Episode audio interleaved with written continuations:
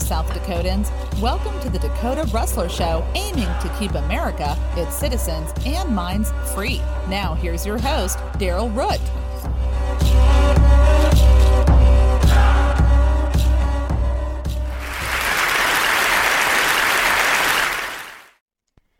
Hello, and welcome to another edition of the Dakota Rustler Show. Thank you, Arbel, for that introduction. Just a quick shout out before I get started to Danheim, which is the provider of all the background music on the show. Today is an unleashed edition, which means I have scripted absolutely nothing. I am going totally ad lib, and we're just gonna take some news off of my little news feed here and make a few comments on it. So I'm not my eyes are going to be down quite a bit. I'm not going to be doing a whole lot of viewing, you know, the camera. So that's that. All right, so let's just get started right off the bat. Let's get into various news stories. There's not going to be any main topic today. So let's just start. U.S. Treasury Secretary Janet Yellen told the Internal Revenue Service on Wednesday that if the Inflation Reduction Act became law, additional IRS resources should not be used to increase audit rates on taxpayers making under 40,000 a year. The legislation, which passed the Senate over the weekend with no Republican Republican support, increases the IRS budget by about $80 billion over 10 years. And this makes the IRS bigger than a lot of well known departments that have big budgets combined. So, yeah, Democrats say beefing up the IRS enforcement will increase tax collection and help pay for the $430 billion bill. Republicans have criticized the additional funding for IRS tax enforcement, saying the agency will not just focus on wealthier taxpayers, but also go after middle class families. Well, the Democrats say they want to go after the rich people, the tax cheats, and everything else. But I saw a chart that was supposedly leaked from the IRS, and guess who's going to be the victim of the most increased tax audits? Those making from $1 to $25,000. So, yes, the biggest group is going to be people making under $25,000, and they're going to be targeted for one reason. These people generally get EIN payments, earned income credit payments you know, EIC, not EIN, but they get the earned income credit payments, and the earned income credit program is one of the most fraudulent programs that the government uses to help people out. So if you think only rich people are going to be targeted, wrong. It's going to be people under 25,000. The next biggest group I think was 25 to 50,000. So they're going after low class and middle class people. They're not going after rich people. And the other thing to keep in mind too is rich people can afford lawyers. They can tie things up in court forever and they win a lot of their cases because their lawyers are just better than government lawyers because government doesn't do anything great. So they're coming after you. They're coming after the common person. So that's one thing. All right, another story that was in the news. New York City drivers, if you live in New York City, pay attention, could face up to $23 a day congestion charge. That's right. New York City could introduce a traffic congestion charge of up to $23 a day late next year, which a study released on Wednesday would reduce the number of cars entering Manhattan by 15 to 20 percent. The city wants to charge a daily variable toll for vehicles entering or remaining within the central business district defined as between 60th Street in Midtown Manhattan and Battery Park on Manhattan's southern tip. New York, which has the most congested U.S. traffic, would become the first major U.S. city to follow London, which began a similar charge in 2003. So even though we've gained our independence from Britain, New York City is looking to take on Britain type charges, especially from London. New York lawmakers approved a plan in 2019 and it was originally projected to start in 2021, but the federal government under President Donald Trump did not take any action. It did not give a timeline for its decision, but the Metropolitan Transportation Authority said the fee could come into effect up to 10 months after approval is granted. Passenger vehicle drivers could pay 9 to $23 to enter at peak times, while overnight tolls could be as little as 5 Drivers could apply existing bridge and tunnel tolls to congestion charges. This will supposedly add 1 to 1.5 billion a year to New York City coffers and support 15 billion in debt financing for mass transit improvement. So they're trying to sell this off as a program to increase mass transit.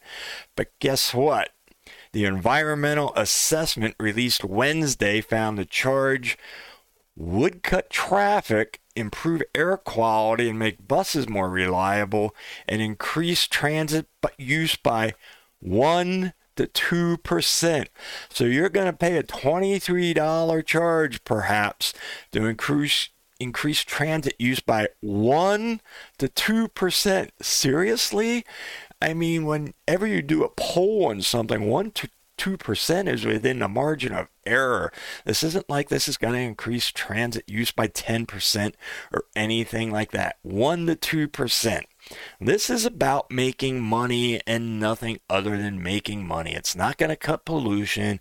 It's not going to cut back and, you know, the congestion of traffic, not with only a 1 to 2% increase in transit usage.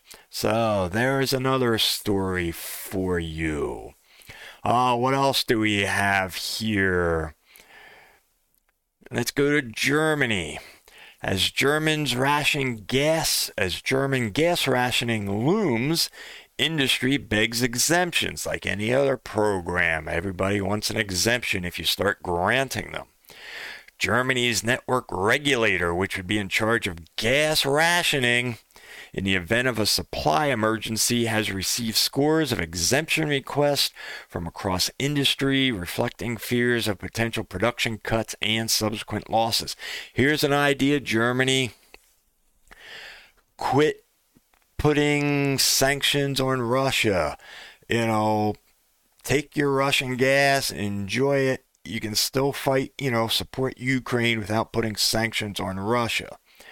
Germany is at a phase two of a three stage emergency plan following a reduction in gas flows from Russia, its main supplier, a major problem for industry, which accounts for a quarter of the country's gas demand. Chancellor Olaf Scholz said on Tuesday gas prices, which have soared due to uncertainty over Russian supplies, would not come down again quickly as governments around the world see the fuel as a bridge on their decarbonization path. So there's another problem we have. All these governments want to decarbonize the world. It's not going to happen. I've said it before numerous times. Renewables are never gonna power the world 100%. They will never be more than a supplement to fossil fuels. While industry and regulators are trying to work out a plan for what happens at phase three when rationing kicks in, individual sectors have started to ask for leniency, and some companies have begun changing work practices to reduce energy use there's an application procedure that is not foreseen, blah, blah, blah. Okay, blanket exception, blanket exemptions are not provided in the current law. However, businesses are going to be seeking them.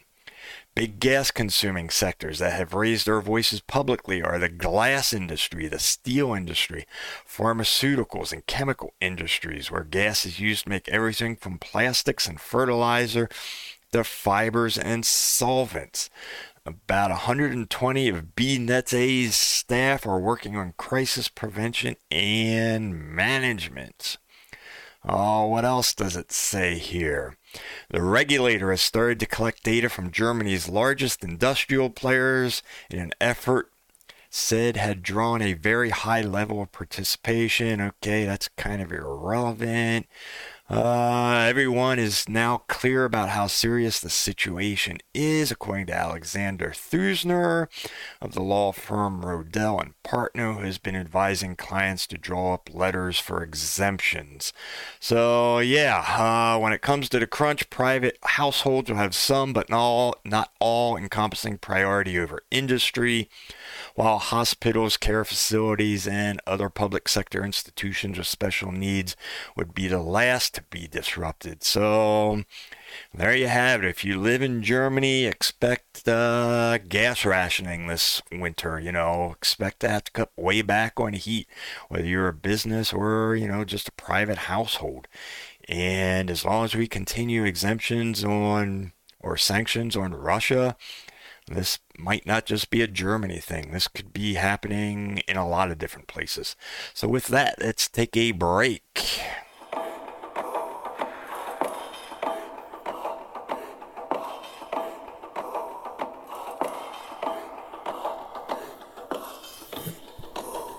For all things Dakota Rustler related, please visit dakotarustler.org. The website contains links to media sites, a merchandise store, and a button to donate to the show. Your support helps to pay for expenses of production, as well as research time. Feedback is appreciated, and comments or topic ideas can be sent to the email address listed on the website. Sponsorships are also available if you have a business to promote. Now, back to the show.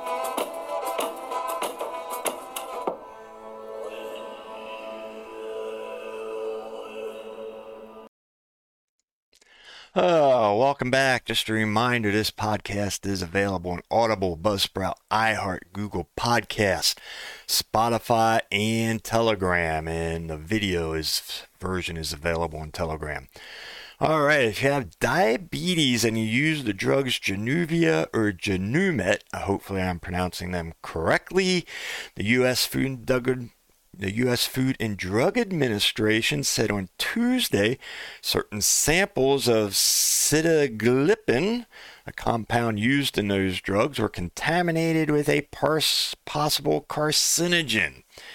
The agency said it would temporarily allow Merck to distribute drugs with the containing the higher than normally acceptable amount of impurity it came up with the name Nitro Nitroso STG19 is the official name for it, nicknamed NTTP, in order to avoid a shortage. So to make sure that there is not a shortage of the drug and that the price remains stable, they are allowing this carcinogen to be in effect. Merck said it notified authorities it had detected that some batches of the drugs contained the impurities and implemented additional quality controls to make sure its drugs will meet interim acceptable li- limits. Interim acceptable limits sounds kind of scary, doesn't it? The quote, we remain confident in the safety, efficacy, and quality of our sitagliptin containing medicines, unquote, according to a Merck representative.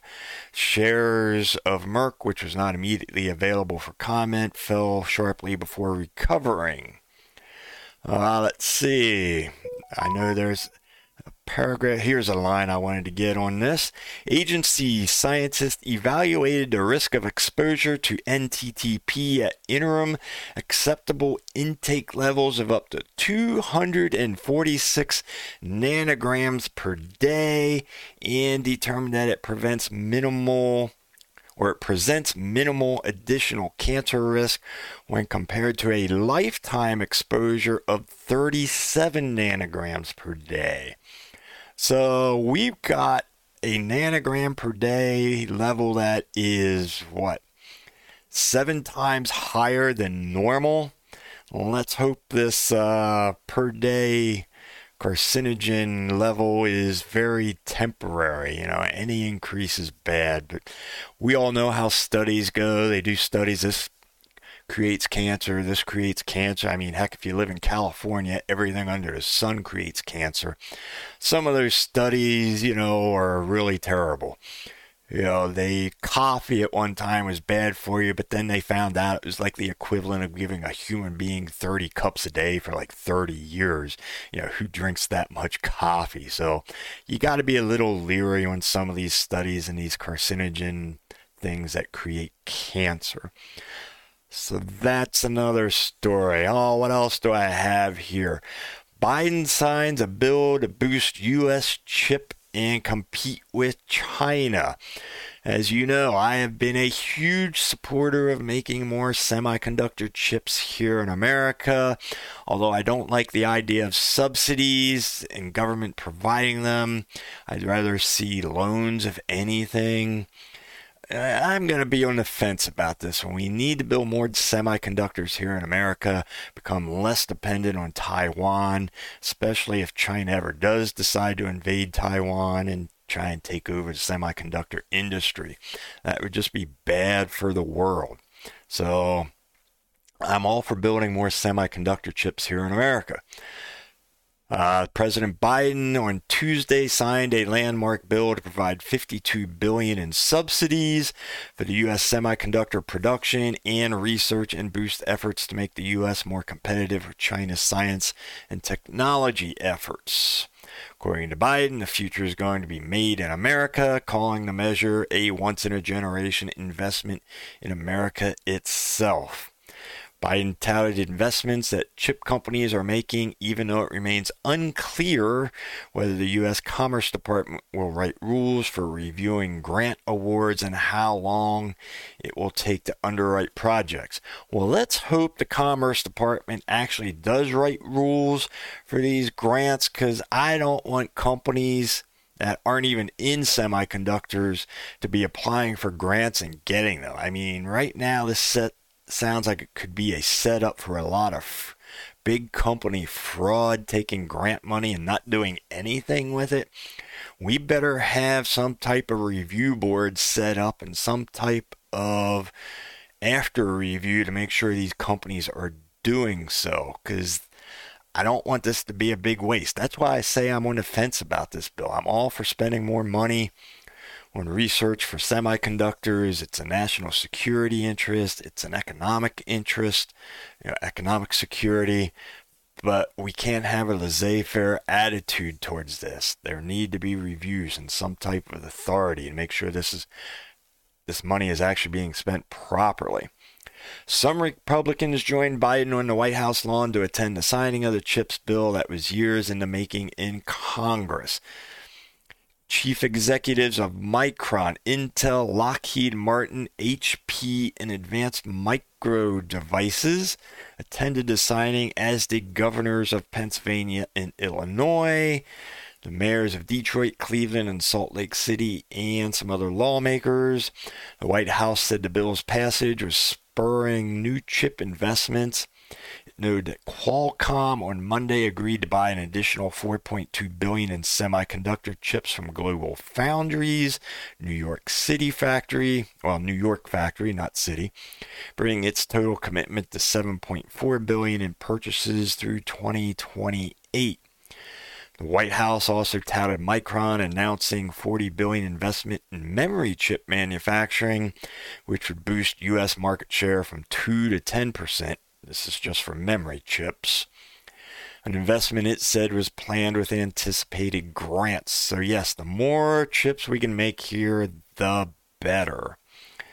Uh, is there anything else I want to cover? I see I'm getting to the end of my time.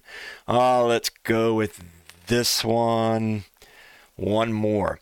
Shrinking U.S. cattle herds signals more pain from high beef prices, or more. U.S. consumers grappling with soaring inflation face more pain from high beef prices as ranchers are reducing cattle herds due to drought and lofty feed costs, a decision that will tighten livestock supply for years. Uh, a decline in cattle numbers combined with stiff costs for other production expenses illustrate why a recent fall in grain prices to levels not seen in Russia's since Russia's invasion of major corn and wheat exporter Ukraine may not immediately translate into lower food prices at the store. Well, yeah, if we're going to have a cattle shortage, that's going to mean higher prices, so maybe stock up. Feed is the largest cost component of raising a cow for beef, so lower grain prices often help to reduce meat prices. But meat companies like Tyson Foods, which reported weaker than expected earnings on Monday, must pay top dollar for animals when there are fewer to slaughter. Uh, the whole supply and demand thing. Processors are also paying more for labor, fuel, and other items. There's really a lot of distance between the price of grains and the price of those products at the meat counter. Uh, did he say that correctly? I don't know. Anyway, let's move on. The lower price, uh, not sure what else I want to put in here. Producers will likely liquidate even more cattle due to drought said Shane Miller from Tyson Foods, president of Fresh Meats, during a conference call for the quarterly results. Chief Executive Donnie King projected prices for cattle and beef will rise moving into 2023 and 2024 because it takes a while for cattle herds to be, you know, increased. Ground beef prices have already jumped 10% from last year. U.S. government data shows rising cattle costs eat into meat packers' profit from higher beef prices. And of course, they don't want to pay farmers for anything. Tyson reported its beef units adjusted operating margins dropped 10% in April to 12% in June.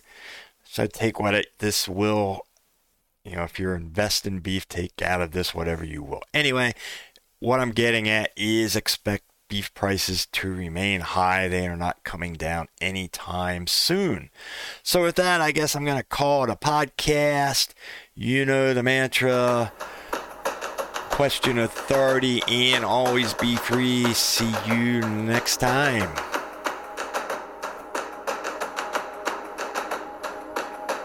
Thank you for listening to the Dakota Rustler Show, a production of DL Root, Buzzsprout.com, and their affiliates. Any unauthorized use of this show is prohibited. Until next time, have a great day, and don't forget to subscribe.